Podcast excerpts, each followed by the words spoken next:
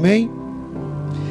O Espírito de Deus nessa nessa semana, ele me incomodou muito com com algo que ele veio ministrando dentro do meu coração por algumas coisas que profeticamente eu comecei a enxergar e tenho ouvido a respeito da volta de Jesus, a respeito desse tempo da volta de Jesus, entendendo o quanto a igreja ainda está despreparada para esse momento.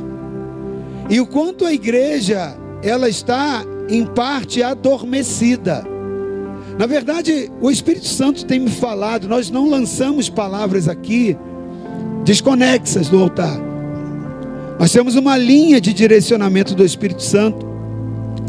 E se você viu há duas semanas atrás, antes do aniversário da, da igreja, que nós tivemos a palavra abençoada do apóstolo Roberto, aqui uma noite maravilhosa. Mas eu havia ministrado duas semanas consecutivas a respeito da volta de Jesus, falando sobre a sobre a, a, as virgens, né, as dez virgens, a parábola das virgens, e instruindo a igreja na voz do Espírito a entender, administrar as crises emocionais, mas usando o paralelo dado por Jesus falando a respeito da volta, né, dentro da parábola das, vir, das virgens. E essa palavra de hoje, ela é conectada dentro de uma linha de entendimento. Mas ela tem muito mais do que a proposta de te fazer conhecer princípios para você estabelecer é, a estabilidade em crise emocional e o sucesso em vencer a crise emocional. O objetivo é te trazer luz e responsabilidade para você alcançar o entendimento da maturidade necessária para que você esteja preparado, querido. Preparado para a volta de Jesus. Porque quando nós olhamos para aquela parábola, como já foi ensinado, e o meu objetivo não é resgatar aquele ensino para repeti-lo. Você já aprendeu. Mas é te alertar que dentro daquela parábola, 50% dessa, desse grupo dos que esperavam por Jesus estavam preparados, mas outros 50% estavam despreparados. Então há uma necessidade da voz do Espírito de despertar a igreja para que a igreja esteja preparada, para que a igreja esteja conectada com entendimento sobre a volta do Senhor. Eu quero então ler com você o Antigo Testamento, o livro do profeta Amós, capítulo 4, versículo 12. Porque essa voz de despertamento, que a partir da vinda de Jesus foi dada, falando sobre o retorno dele para a igreja na nova aliança, ela é tecnicamente uma repetição da voz profética que ecoou na antiga aliança, querendo preparar o povo para o encontro com Deus. Ou seja, não importa se antes na antiga aliança ou na nova aliança, Deus, através do Espírito, sempre trouxe uma palavra ao seu povo, dizendo que seu povo precisaria estar preparado. Quantos são povo de Deus? Eu também sou. Então, essa palavra é para mim, para você. Amém? Olha o que, que diz o profeta Amós: Por isso ainda o castigarei, ó Israel. E porque eu farei isso com você, Prepare-se para encontrar-se com o seu Deus, ó Israel. Querido, quando você vai ler essa profecia inteira do profeta Amós, esse capítulo 4, nesse versículo 12, está resumindo, quando você vai ler todo o texto, uma um reclame de Deus. Quando ele dizia: eu te maltratei no sentido não de querer mal, mas de castigar para chamar atenção. Eu te eu te açoitei para que você olhasse para mim e você não olhou. Eu te repreendi para que você olhasse para mim e você não olhou. Eu trouxe o, alguns, algumas portas fechadas, algumas adversidades, com o intuito de você olhar para mim, e nem isso serviu para você parar e olhar para mim. Deus está fazendo uma reclamação através do profeta Amós, na antiga aliança, de que o povo estava com a dura cerviz. Sabe o que é a dura cerviz? É a sua cervical. Você é você estar tá endurecido. Alguém chega aqui te empurra para você se reclinar e você não reclina, você não se dobra. É povo de dura cerviz. Ele estava dizendo isso através do profeta Amós. Vocês são povo obstinado, dura cerviz. Vocês não se dobram.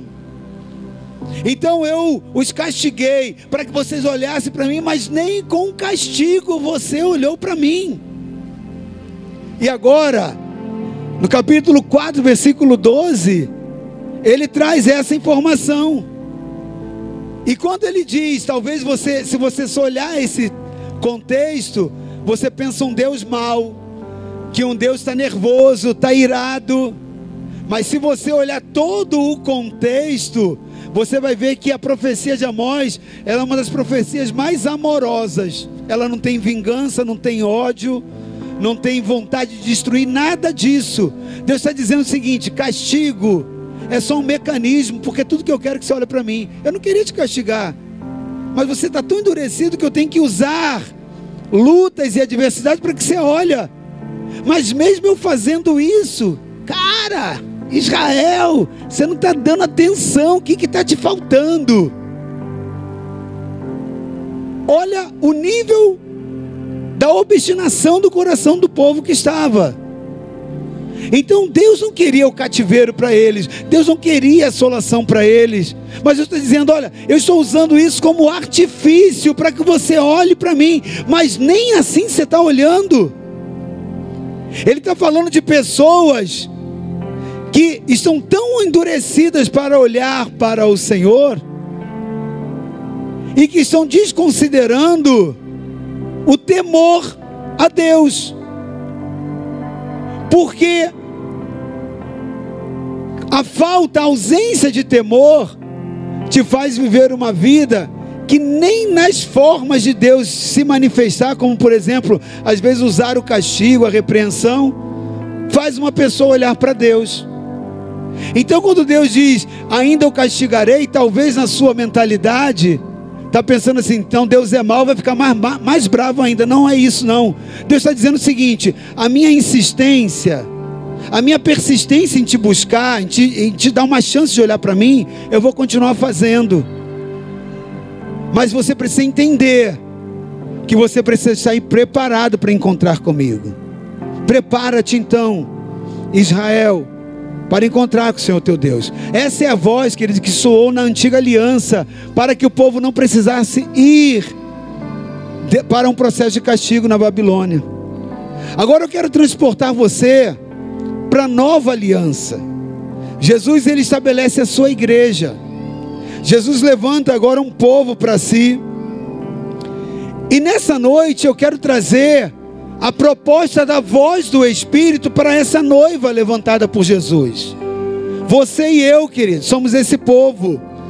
Eu quero trazer para você essa palavra para que você entenda o contexto dessa voz vir trazer para você e para mim preparo, maturidade para dentro desse processo.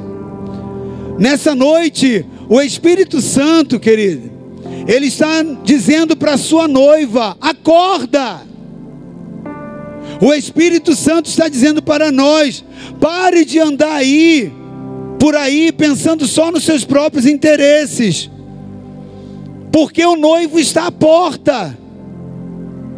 Lembra da parábola das virgens? O noivo está à porta, Jesus está voltando. As igrejas não falam mais nisso. Por que, que as igrejas não falam mais nisso? Porque onde se fala nisso, o público diminui. Onde se fala nisso, as pessoas se veem impressionadas. É muito mais confortável ouvir que Jesus vai te abençoar e te prosperar. Que Jesus morreu na cruz para te dar uma vida plena e abundante. Isso faz cosquinha na alma. Isso massageia o ego. Isso nos faz ir para uma segunda-feira todo animado, super motivado. Mas isso não prepara para o maior valor e maior essência. Precisamos estar preparados para a volta do Senhor. Nós estamos falando sobre o arrebatamento, mas esse encontro com o Senhor, encontrar-se com Deus, pode ser hoje para você e para mim. Pode ser hoje. Pensamos no arrebatamento, mas pode ser hoje. Você pode estar no seu último dia de vida. E você está preparado? Então o que, que você prefere ouvir? Que Deus vai te dar carro, casa própria, mansão, casa em frente ao mar, vai quitar as suas dívidas. É o que você quer ouvir, é o comichão no ouvido, a cosquinha lá na sua alma? Ou você prefere uma palavra sincera e verdadeira para que você esteja preparado? para que você esteja entre o grupo dos 50%, preparado com azeite nas suas lâmpadas e pronto para o arrebatamento, ou para se encontrar com Deus a partir da sua morte física. Então, querido, preste atenção. Nessa noite, o Espírito está nos dizendo, como noiva, noiva de Cristo, prepara-te. A noiva de Cristo ela tem se esquecido que a última trombeta vai tocar.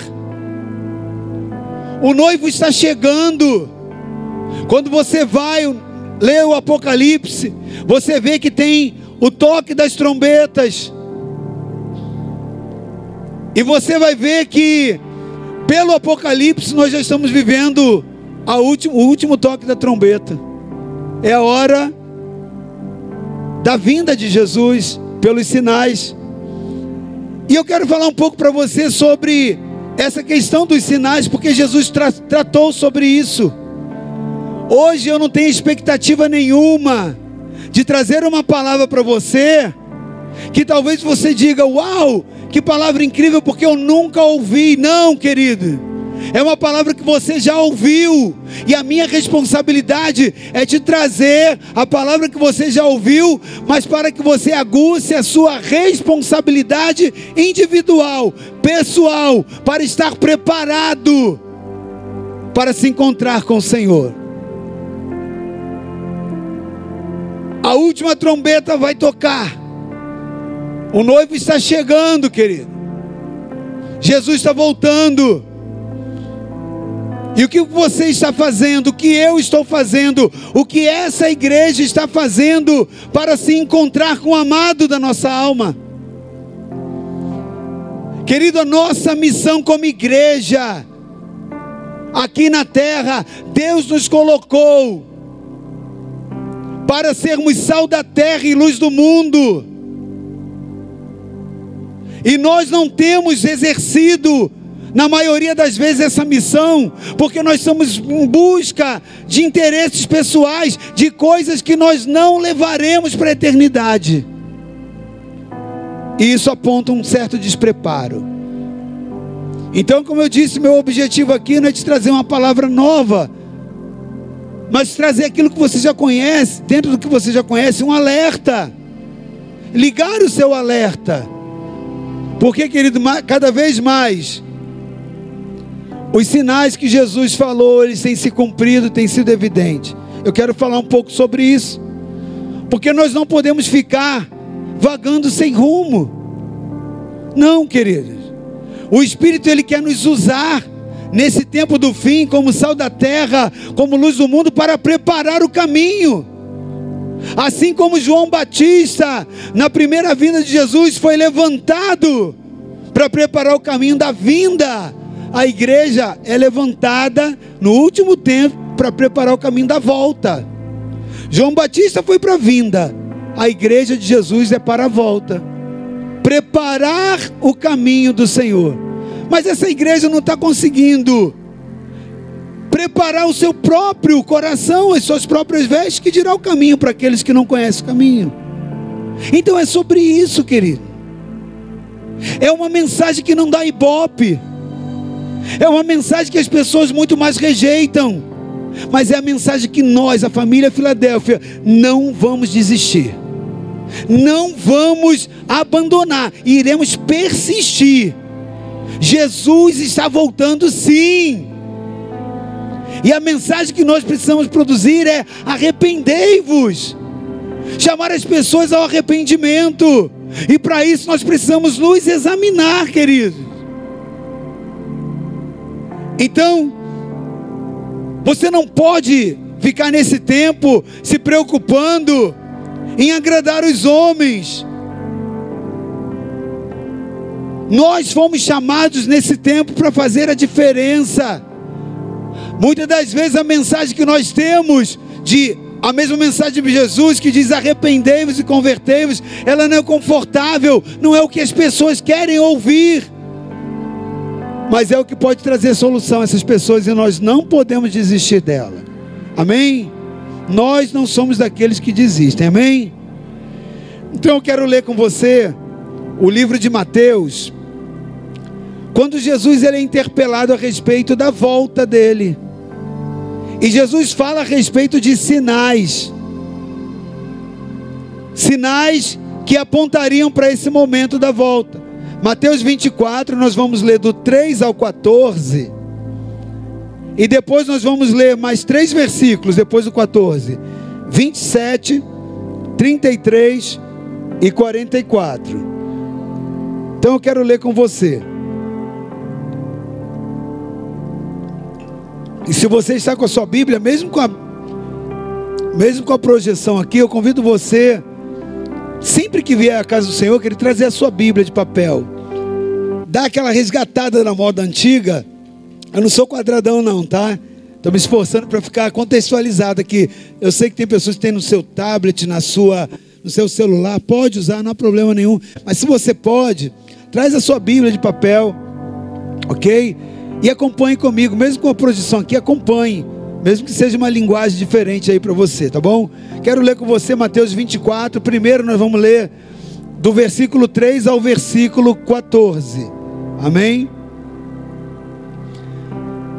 Tendo Jesus se assentado no Monte das Oliveiras, os discípulos dirigiram-se a ele em particular e disseram: Dize-nos quando, fala comigo, quando? Quando te dá ideia de tempo, ok? Dize-nos quando acontecerão essas coisas. E qual sinal será o sinal da tua vinda e do fim dos tempos? Jesus respondeu: Cuidado, que ninguém os engane Pois muitos virão em meu nome dizendo: Eu sou o Cristo, e enganarão a muitos. E vocês ouvirão falar de guerras e rumores de guerras, mas não tenham medo. É necessário que tais coisas aconteçam, mas ainda não é o fim. Nação se levantará contra nação, e reino contra reinos, contra reino. Haverá fomes e terremotos em vários lugares. Tudo isso será o início das dores. Então, eles os entregarão para serem perseguidos e condenados à morte. E vocês serão odiados por todas as nações por minha causa. Naquele tempo, muitos ficarão escandalizados, trairão e odiarão uns aos outros. E numerosos falsos profetas surgirão e enganarão a muitos. Devido ao aumento da maldade, o amor de muitos esfriará. Mas aquele que perseverar, aquele que perseverar até o fim, será salvo. Aleluia. E este evangelho do reino será pregado em todo o mundo como testemunho a todas as nações, e então virá o fim. Versículo 27 agora. Porque assim como o relâmpago que sai do oriente e se mostra no ocidente, assim será a vinda do filho do homem. Querido, quanto tempo leva para um relâmpago? Você vê essa essa passagem de um relâmpago? São horas, décimos de segundos, né? Abrir e fechar de olhos, né? Então tá ali, porque assim como um relâmpago que sai do Oriente e se mostra no Ocidente, assim será a vinda do Filho do Homem. Não dá para se preparar. Assim que você começa a ver, viu? Aconteceu. Lâmpada se enche antes, não é na hora que ele chega, ok? É isso que a parábola das virgens diz. Versículo 33. Assim também, quando virem, quando vocês enxergarem essas coisas que nós lemos, que Jesus falou, assim quando vocês virem todas essas coisas, saiba que Ele está próximo às portas. Quando vocês virem esses sinais, saibam que Ele está às portas. E o último versículo 44. Assim, vocês também precisam estar? Vocês precisam estar preparados, porque o filho do homem virá numa hora em que vocês virão numa hora em que vocês estarão todos atentos, é isso? O filho do homem virá na hora que vocês menos esperam. Amado, eu quero contextualizar para você algo importante para você estar antenado com esse tempo que nós estamos vivendo. Quando nós precisamos ver as horas, o que, que nós fazemos? Vamos lá, interaja comigo, pode interagir comigo. Quando você está precisando saber das horas, o que, que você faz?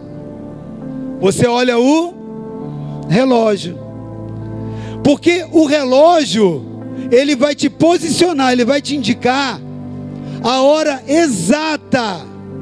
E ele vai te posicionar dentro do tempo. Mas e quando você não tem o relógio? E você precisa saber que horas são? Como que você procura saber? Imagina que você não tem relógio. Mas você precisa saber da hora. Por exemplo, eu posso afirmar agora para você que são uma hora da tarde. E nós, se eu não tiver relógio, posso? Por que eu não posso? Pode interagir, querido. Por que, que eu não posso? Porque está escuro. Você veio aqui, entrou e está escuro. É isso? O que, que é isso? Um sinal evidente do tempo. Então eu não posso dizer que é de manhã porque o sol não está brilhando. Então é uma indicação, é um sinal de um tempo pela ausência do relógio. Eu estou querendo construir para você a palavra que Jesus falou.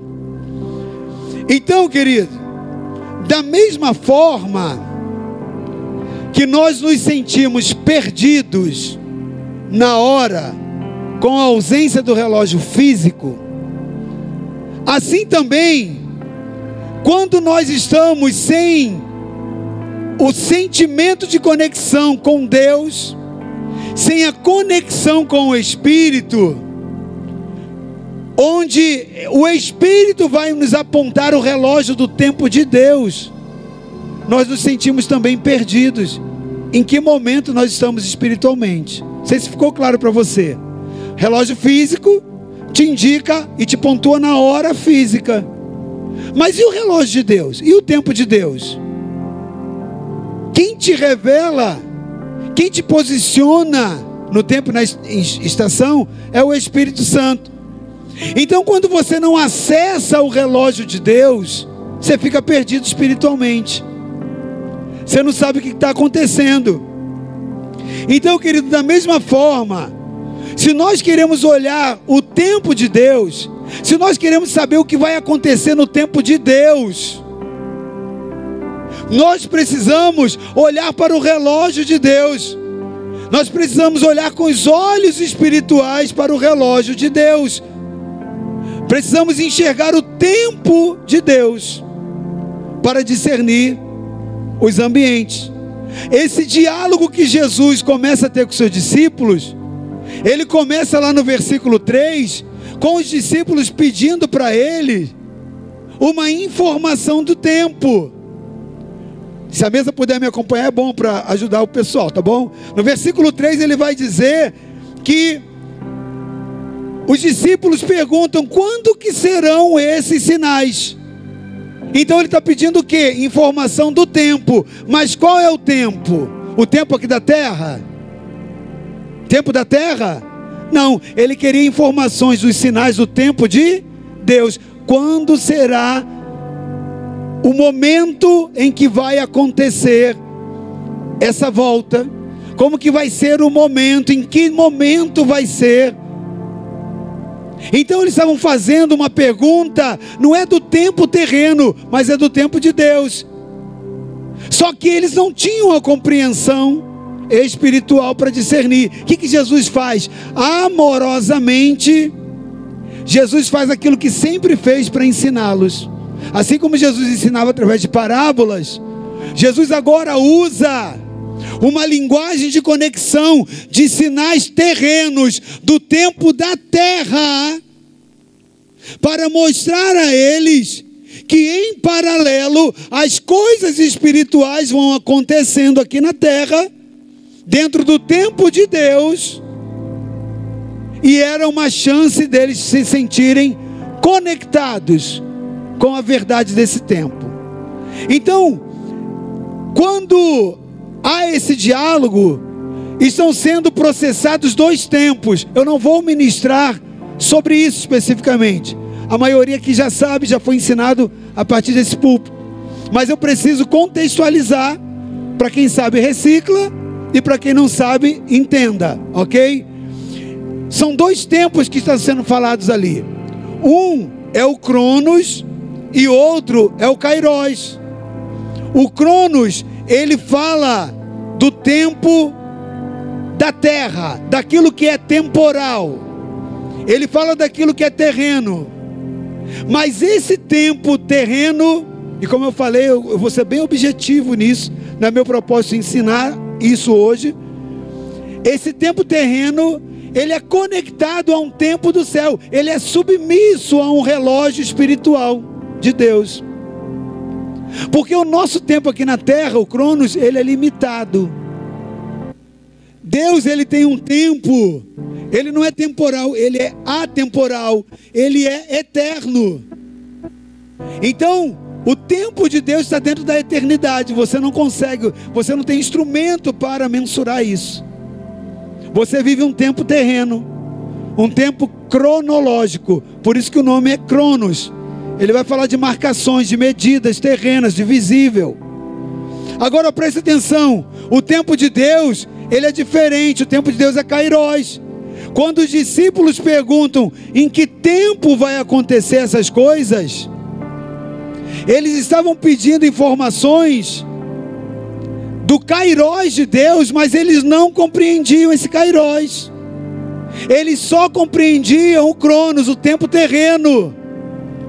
Eles queriam acessar algo, uma informação espiritual que eles não estavam conectados nela.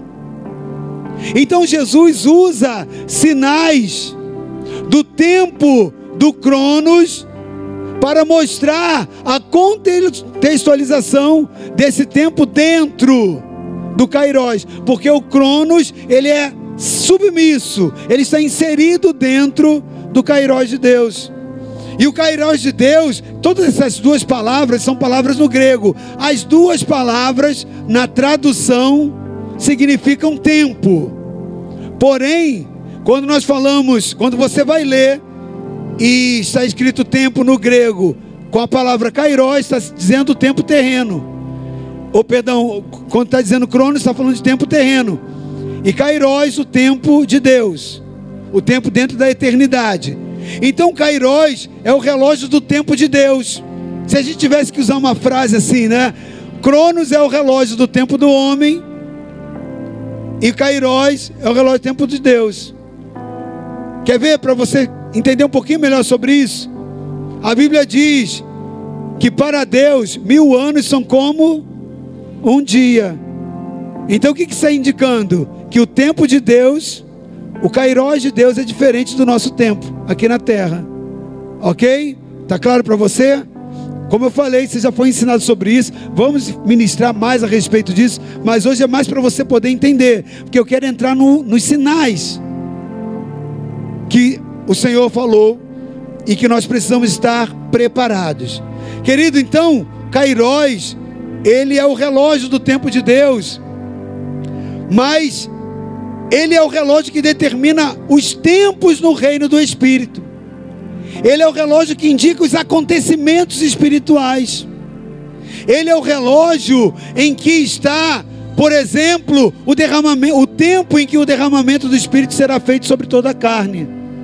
O tempo de um avivamento iniciar. Tudo isso não está no Cronos, está no Kairos. Esse tempo, o Kairos, ele é o relógio que marca o tempo do avivamento para a noiva. É o tempo que fala da preparação da noiva, do despertar da noiva sobre a terra. Esse tempo, Kairos, ele é o tempo que fala do arrebatamento da igreja. E é isso que eles estavam é, querendo saber. Qual é o tempo em que haverá o sinal dessas coisas acontecendo? Porque Jesus tinha usado uma metáfora dizendo que o, te, o templo seria derrubado em três dias reedificado. E eles estavam pensando que estavam falando sobre o templo de Jerusalém. Jesus estava falando a respeito da sua própria morte. Ele, o templo do Espírito de Deus. E os discípulos não entenderam isso, as pessoas não entenderam isso. Então Jesus dá uma resposta espiritual, mas eles não conseguiram discernir espiritualmente. Então Jesus teve que usar essa linguagem temporal do relógio Cronos, terreno, para que eles pudessem entender. Então Jesus cria esse paralelo entre o Cronos e o Kairos. E Jesus ele explana através de exemplos, através de recursos naturais, para mostrar os alertas, para mostrar em que momento esse povo precisaria estar preparado? Através de sinais que aconteceriam no Cronos. Então vamos falar um pouquinho sobre esses sinais. Primeiro, sinal que Jesus menciona é que quando isso estivesse prestes para acontecer, já no momento decisivo de acontecer, se levantariam muitos falsos cristos e muitos falsos profetas. Esse é o primeiro sinal: falsos cristos e falsos profetas. Querido, deixa eu te falar uma coisa. Acredito que a maioria que saiba, se não souber, é importante saiba agora. A palavra Cristo, o termo que nós designamos Cristo, não é sobrenome de Jesus. Tem pessoas que falam ah, Jesus Cristo, como se Cristo fosse sobrenome. Não, não é.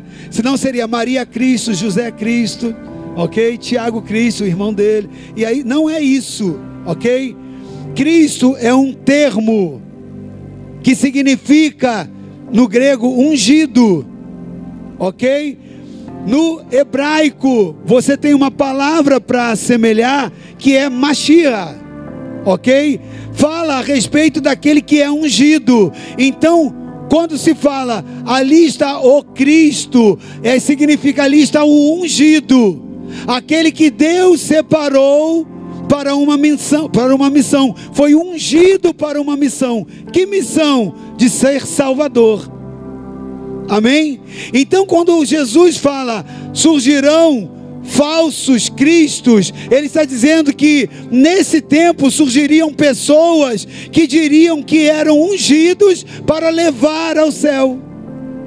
Pessoas que eram aqueles que se colocariam como um canal para conduzir o homem a Deus. Quando na verdade a única forma do homem se aproximar a Deus é através do próprio Senhor Jesus. Porque ele é o caminho, mas o que? a verdade e a vida. Mas Jesus, ele falou: olha, vão se levantar falsos cristos e também falsos profetas.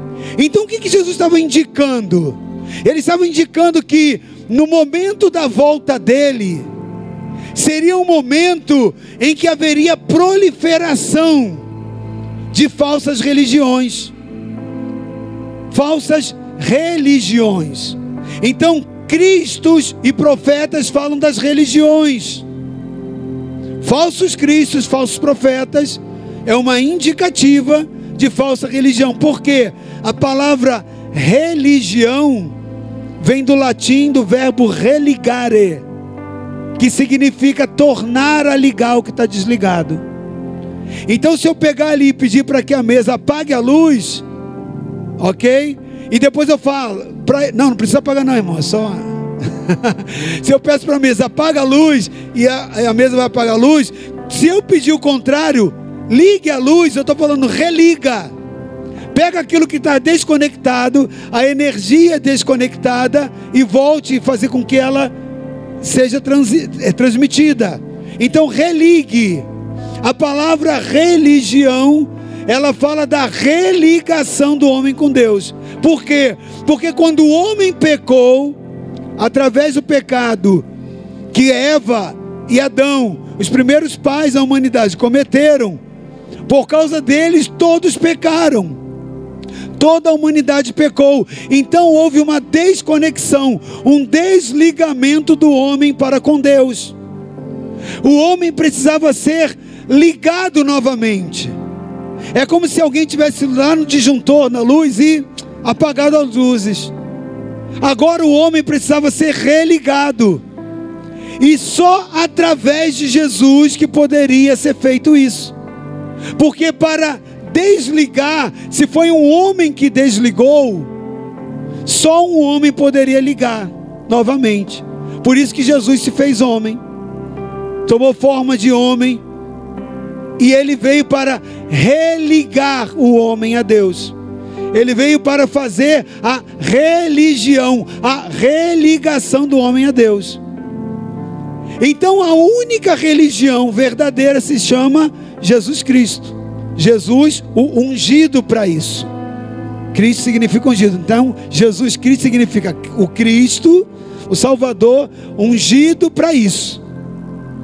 Para quê? Para religar o homem a Deus. Então só Jesus podia religar o homem a Deus.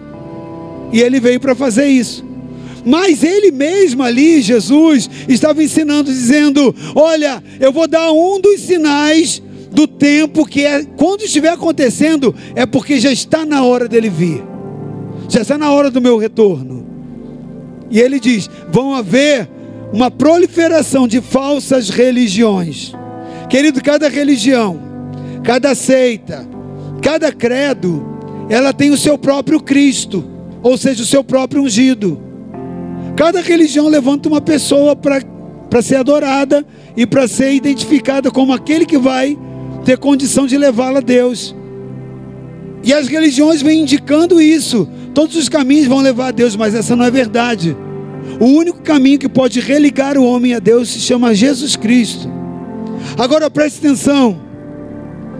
Ele diz: haverão falsos cristos e falsos profetas.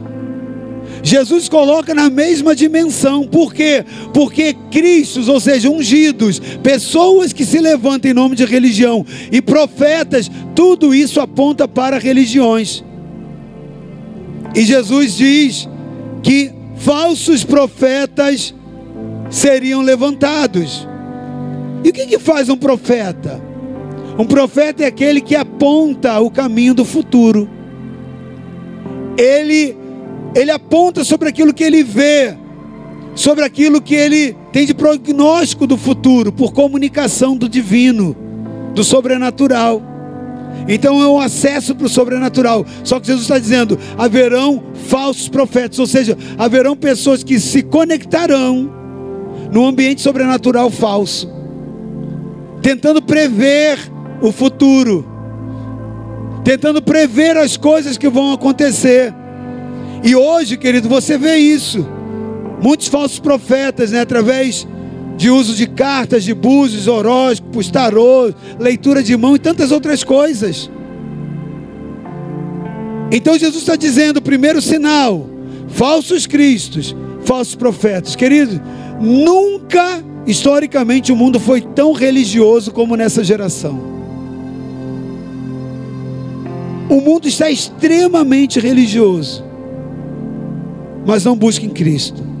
Não busque em Jesus não busca no verdadeiro Cristo. Esse é o primeiro sinal. Haverão falsos cristos e falsos profetas. Jesus está dizendo: quando essas coisas começarem a acontecer, esteja pronto, chegou a hora do fim. Outro sinal, ele diz: haverá guerras e rumores de guerras. Guerras e rumores. Amados, por que, que as guerras acontecem? As guerras acontecem por falta de entendimento entre as nações. Quando você vê o cenário internacional, você vê muita crise instalada. Hoje eu estava lendo um, um, artigo. Depois do horário do, que eu almocei, eu fui ler um artigo da ONU. É, a ONU News, né? A ONU, Organização das Nações Unidas, ela tem um jornal então ela publica alguns, algumas informações para todas as nações. Né? E nesse relatório, eu, eu vi algo muito interessante, li hoje, relatório bem recente, falando sobre guerras. Nesse relatório está dizendo que nos últimos 10 anos, o número de guerras civis nos últimos 10 anos triplicou o que resultou um aumento de seis vezes mais o número de mortes associadas. Então, as mortes por guerra nos últimos dez anos são seis vezes maiores do que o histórico dos anos anteriores, desde que a ONU é, é, mensura isso, desde que a ONU pontua e acompanha isso. Em dez anos, o número de guerra civil triplicou e o número de mortes sextuplicou. O que, que é isso, querido? É importante você entender algo bem interessante.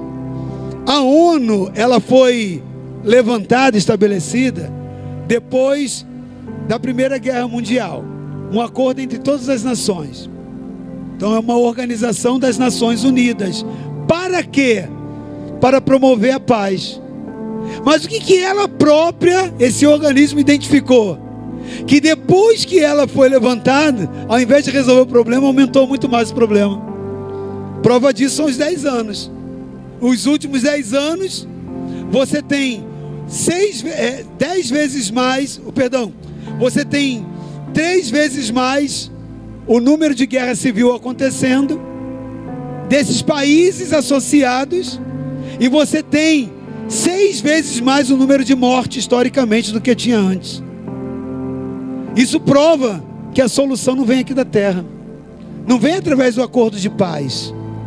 Jesus estava dando essa indicação. Ele está dizendo: haverão guerras e rumores de guerra. Rumores de guerra, querido, ele é algo que acontece dentro das nações, além das guerras civis o perdão das guerras é, internacionais, né? Entre nações. A gente está falando de guerras urbanas. mortes que às vezes são superiores até algumas guerras entre nações. Então você tem aí a guerra do tráfico, a guerra, né, vários outros tipos de guerra acontecendo às vezes dentro de localidades. Sinais que Jesus falou, haverão rumores de guerra. Qual outro sinal que ele disse? Se levantarão nação contra nação e reino contra reino. Nação contra nação, reino contra reino. Querido, não existe união permanente entre, entre as nações, mesmo com acordo de paz. As alianças de paz são feitas, mas elas são quebradas rapidamente. Há um dado histórico também. Não consegui pegar o exato, a exata pesquisa agora, para trazer a informação é pontual para você, mas é um relatório que eu já tinha lido antes a respeito dos acordos de paz. Quantos a, a, a ONU também mensurou isso? Quantos acordos de paz foram estabelecidos e não cumpridos? Muitos. Muitos. Inclusive a guerra da Ucrânia são dois países que assinaram um acordo de paz. E está dentro do, do acordo da ONU estabelecendo paz. Estão em guerras. Então, alianças e acordos firmados e não cumpridos. Por quê? Porque cada nação ela busca os seus próprios interesses.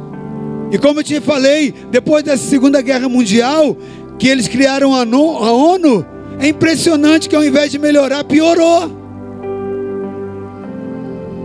Ao invés de melhorar, piorou. O que, que é isso? É tentativa de paz. Mas eu quero te dizer que sustentar paz sem Jesus é impossível.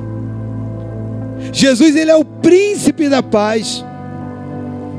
Quando a paz de Jesus não está estabelecida através do temor de Deus, querido, essa paz é falsa. São acordos que não são sustentados. E o que gera essas guerras? e rumores de guerra. É literalmente, querido, as diferenças de interesses ideológicos, políticos, principalmente econômicos. Por quê? Porque o mundo hoje, ele está muito mais focado no ter do que no ser. Ele é um mundo materialista. Então, é a sede do poder, é a sede do domínio. Tudo isso vem é, uma procura exacerbada no ter, no possuir.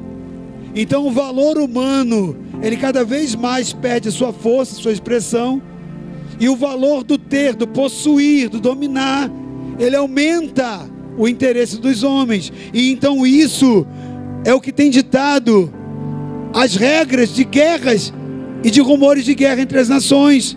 Mas Jesus falou que quando estivesse acontecendo, potencialmente era o momento que ele estaria às portas. Fome é o outro cenário que Jesus apontou. Amado, preste atenção. Nós vivemos dentro de um tempo onde a ciência se multiplicou de uma forma enorme. Hoje existem várias tecnologias que elas são capazes de ser aplicadas, exterminar com a fome da terra se houver o interesse dos governantes. Mas não é isso que tem acontecido. O crescimento demográfico sobre a terra tem sido muito grande e a fome não tem alcançado, não tem é, é, a, a solução para a fome não tem seguido em propostas a, a velocidade em que as nações têm se desenvolvido com tecnologias e informações. E olha que interessante. Muitas nações, querido, elas, para se proteger, quando nós falamos antes de guerra, de rumores de guerra, muitas nações, para se proteger, elas gastam verdadeiras fortunas em armamento. Muita fortuna em armamento. Tanques, aviões de combate.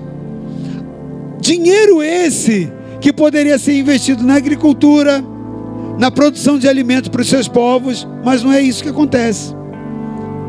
E aí, dentro do relato que eu estava falando para você lá da ONU, eu te fiz essa pesquisa. E olha que interessante, uma informação que eu peguei hoje fresquinha de lá, da ONU News. Um levantamento feito pela própria ONU. A ONU está dizendo: basta, ela mensurou isso com todas as nações, ela recebe relatório dessas nações para dizer isso. 10% do que as nações da terra gastaram com armamento de defesa, 10% do que elas gastaram desde que a ONU foi, Segunda Guerra Mundial, tá? Desde que a ONU foi constituída, 10% do que as nações gastaram para se defender, adquirindo tanques, munições e tal, se eles usassem só 10% desse valor, não haveria fome na terra. Não estou falando todo o recurso, estou dizendo 10% do recurso desde a Segunda Guerra Mundial até hoje, gasto pelas nações em armamentos, para fazer guerras ou para se proteger, proteger suas fronteiras, se tivessem repassado para ações para combater a fome, não haveria fome no planeta. Então, querido, só para você ter uma noção disso, fui lá buscar essa informação também, porque eu estou apavorado com algumas coisas que eu estou vendo. Querido. Aí está lá, os Estados Unidos, eles gastam por ano, só isso como um exemplo, tá ok? Eu vi uma parte lá do relatório. Por ano, os Estados Unidos, pegando uma nação, eles gastam 10 milhões de dólares, o equivalente a 47 milhões e 300 mil reais por mês para posicionar tro as tropas dele no Golfo Pérsico. Não é para todas as guerras, não é para toda a artilharia, não. Eles têm uma tropa contínua no Golfo Pérsico num local estratégico para poder fazer a defesa dele, ok? Só para manter essa tropa constantemente lá no Golfo Pérsico, por ano eles gastam 47 milhões e 300 mil reais. Enquanto isso, o mesmo relatório da ONU, querido, aponta que a metade da população mundial por mês dorme com fome. Ou pelo menos sem um, uma das alimentações que você que está sentado aqui certamente faz. Café da manhã, almoço, seu lanche da tarde, sua janta. Metade da população mundial fica pelo menos com fome em uma das refeições. Enquanto está sendo gasto vultuosas quantias para guerras. O que, que, é isso, querido? O que, que é isso? Esses sinais apontam para uma condição da falta de amor que Jesus trata lá na frente. Outro sinal que Jesus deu: haverão terremotos. Haverão terremotos. Também fui buscar informação sobre isso. Sabe o que eu descobri? No século 20, no século 20, só no século 20, foi maior a soma de todos os terremotos ocorridos, registrados já, do que os, os outros 19 séculos anteriores. Ou seja, em um século, só no século 20, o número de terremotos que aconteceram sobre o planeta Terra somou mais do que todos os terremotos já registrados em 19 séculos. Querido, preste atenção. Isso é muito sério, porque é um sinal mais do que evidente. Além, querido, dos terremotos, inundações, furacões, vulcões e outras catástrofes naturais. É um sinal indicativo. Os estudos que eles são feitos por geólogos e sismólogos, eles dizem que haverá um aumento significativo de terremotos. E os dados é, estatísticos, né, por estudos levantados, eles dizem que devido às falhas geológicas que hoje existem nas placas tectônicas, eles já estão visualizando há muito tempo como informações a separação de grandes continentes, continentes inteiros, cidades inteiras vão passar por destruições dentro do mundo. Então, além daquilo que já está acontecendo, as notícias não são boas. Porque, segundo os geólogos e os sismólogos, isso pode acontecer em qualquer momento. Então, em qualquer momento, qualquer hora, inclusive pode ser agora, né? um continente inteiro pode ser rachado. Imagina quanta morte, quanta destruição. Porque nas medidas que eles fazem não é algo que para alguns anos ou que eles possam tomar algumas medidas, não. Não tem nem o que se fazer. Terremotos, Jesus falou. Então, só nesse século que passou, nós tivemos mensurado mais do que todos os outros 19 séculos. Jesus está voltando, querido. Jesus está voltando. Pestes, né? Ele diz que haveria ali também pestes. O número de doenças e diversas patologias tem aumentado muito nos últimos anos. Amado, depois da primeira da revolução da a revolução industrial e da primeira guerra mundial, muitos muitas substâncias tóxicas começaram a ser manuseadas. E isso começou a ser liberado tanto nos rios, nas águas, como também na atmosfera. E é isso que tem provocado tantas doenças, né? E o surgimento de doenças infecto-contagiosas alastradas aí pelo mundo. Agora, é interessante que tem se identificado muitas novas doenças. Doenças que não eram nem conhecidas, têm sido conhecidas agora. Estão sendo identificadas. Além disso, algumas outras áreas, regiões, e o Brasil também tem acontecido isso. Doenças que haviam sido erradicadas estão retornando. Nós temos pessoas aqui da área de saúde e podem confirmar isso. Quantos são da área de saúde aqui, que estão aqui nessa noite? Pessoas que veem isso. Doenças que tinham sido vencidas. Hoje elas estão retornando. Que é isso? Sinal da volta de Jesus. Então, muitas novas doenças e surgimento agora, ressurgimento de doenças erradicadas. Então, por mais que a medicina se esforce para descobrir novas vacinas, os vírus, as bactérias, elas se fortalecem. Eu identifiquei também hoje numa pesquisa Hoje foi meu dia de pegar uma, hora, uma linha fazer várias pesquisas. Algumas eu estava fazendo, mas outras eu fui lá, tinha salvo o documento, mas não tinha lido. E fui ler hoje. Ok? Levantamento feito por morte, por contaminação da água. Dado recente: a cada ano, 3 milhões de pessoas morrem vítimas de doenças provocadas por contaminação da água. 3 milhões de pessoas morrendo no ano, vítima de contaminação, doenças por contaminação da água. Se nós, nós temos exemplo recente, querido, a Covid, como um dos sinais das pestes, né, das pragas. Segundo a OMS, a Covid, ela fez 15 milhões de vítimas nesses três anos e alguns meses de pandemia. Então, querido, são sinais que mostram que Jesus está à porta. Essas coisas sempre aconteceram, sim, mas nunca com a ênfase e a proporção que está acontecendo agora. Ei, querido, Jesus mandou nessa noite vir te dizer: prepara-te, Jesus está voltando. Mas pode ser que ele volte hoje mesmo para você, particularmente, individualmente.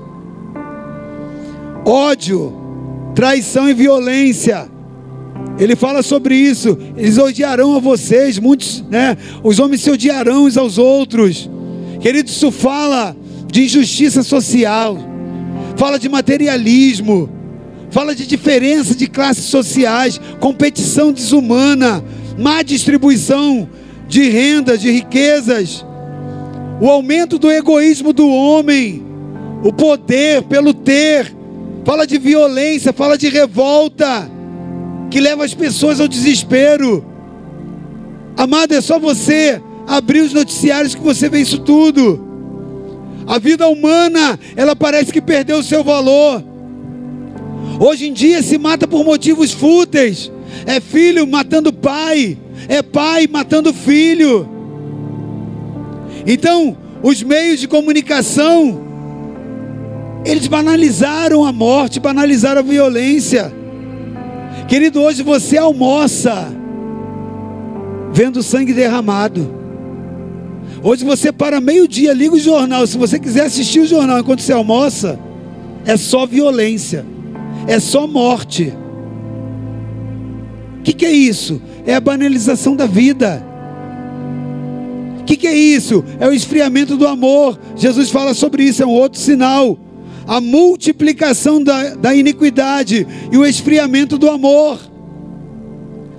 A iniquidade, querido, nesses dias ela não está somada, ela está sendo multiplicada. Eu vou repetir: a iniquidade nesses dias não está sendo somada. Não é iniquidade sobre iniquidade, não. Ela está sendo potencialmente multiplicada. Por isso que Jesus falou: e por se multiplicar a iniquidade, como sinal, o amor de muitos vai esfriar. Jesus, quando ele fala a respeito disso, ele compara esses dias como os dias de Noé. E também com Sodoma, como estava acontecendo em Sodoma e Gomorra, querido. Um tempo de perversão sexual. Nunca se ouviu falar tanto em imoralidade, em libertinagem, como nos dias de hoje. Além das deturpações sexuais, que hoje tentam empurrar goela abaixo, para que você aceite como normal o que não é normal. Além disso, nós vemos uma geração envolvida com estupros, pedofilias, adultérios. O que, que é isso? É a frieza que entrou é a frieza, a insensibilidade entre homens, é cada um buscando o seu prazer, sem pensar no sofrimento de outros.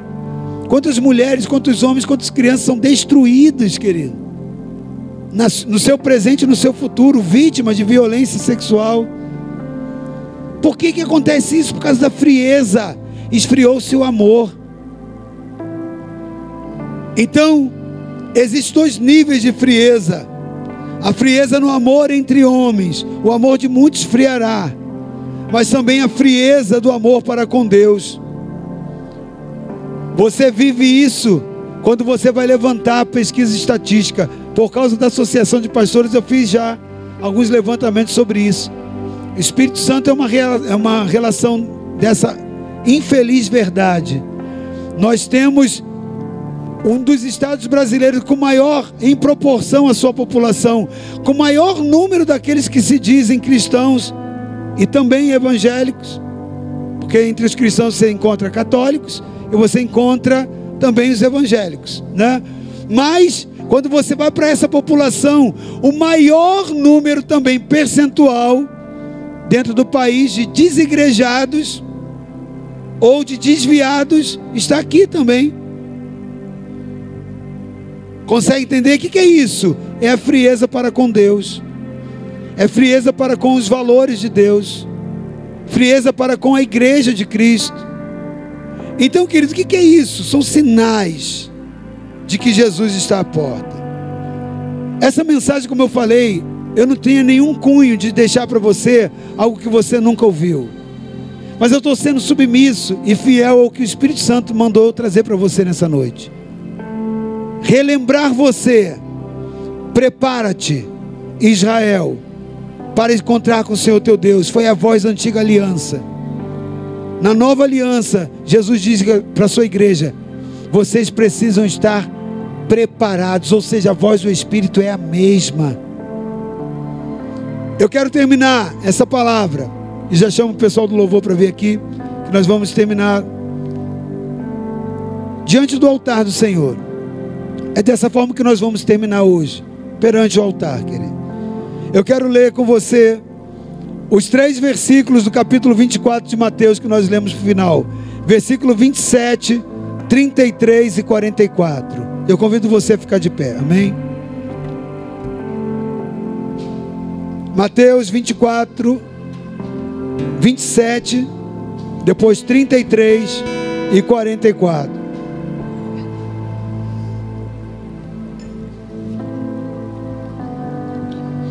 Porque assim como o relâmpago sai do Oriente e se mostra no Ocidente, assim será a vinda do Filho do Homem. 33. Assim também, quando virem todas essas coisas, saiba que Ele está próximo às portas. Olhe para quem está ao seu lado e diga: Jesus está às portas. Diga para ele: Nós estamos vendo esses sinais, todos eles estão se cumprindo. Agora olhe nos olhos dele, por favor. Pergunta se você está preparado. Faz isso, querido. Faz como um profeta de Deus. Você está preparado? Vocês precisam estar preparados, querido. Você está preparado? E se Jesus voltar hoje? Versículo 20, 44. Assim vocês também precisam estar preparados, porque o filho do homem virá numa hora em que vocês menos esperam. Ele virá no momento que você menos espera, querido. Por favor, em nome do Senhor Jesus Cristo, olhe amorosamente para quem está ao seu lado e diga: prepara-te. Por favor, faz isso. Seja a boca de Deus, diga: prepara-te. Se Jesus voltar hoje mesmo, ou se ele voltar só para você, você está preparado, querido? Você sobe com a igreja, você sobe com a igreja, ou você fica para passar pela tribulação. Prepara-te, Israel, para encontrares com o Senhor teu Deus. Prepara-te, Batista Filadélfia para encontrares com o Senhor teu Deus. Viva hoje, meu querido, como se Jesus fosse voltar hoje mesmo. Eu falei que eu ia te falar uma palavra sobre preparação e maturidade. E se você olhar, eu falei pouquíssimo sobre maturidade, porque eu queria te deixar um exemplo só. Porque nós já ministramos muito sobre maturidade. Eu estive hoje fazendo um sepultamento de uma pessoa querida na parte dessa manhã. E eu vi uma criança linda naquele ambiente, neto da pessoa. O cenário triste de despedida, porque a dor da despedida é difícil. Mas aquela criança estava no estado que é pertinente a ela, a imaturidade. E na imaturidade, enquanto muitos choravam, ela estava rindo, como se nada daquilo tivesse acontecendo. Ela estava despreparada, porque ela não tinha maturidade para discernir o tempo nós não podemos ser irresponsáveis, porque nós não somos crianças. Joaquim era uma criança, estava fazendo aquilo que era pertinente para a fase dele. Eu e você não. Prepara-te, seja maduro. Nós temos visto como líderes a igreja se comportar de forma imatura tempo que se perde para preparar o caminho do Senhor. Sendo gasto tempo com coisas fúteis, passageiras, vãs. estamos nos comportando assim. O cenário ele é tenso, mas nós estamos vivendo uma vida como se ficássemos aqui para sempre. Nós precisamos amadurecer e nos tornar responsáveis, querido, com as nossas responsabilidades. Parece até estranho falar isso, né?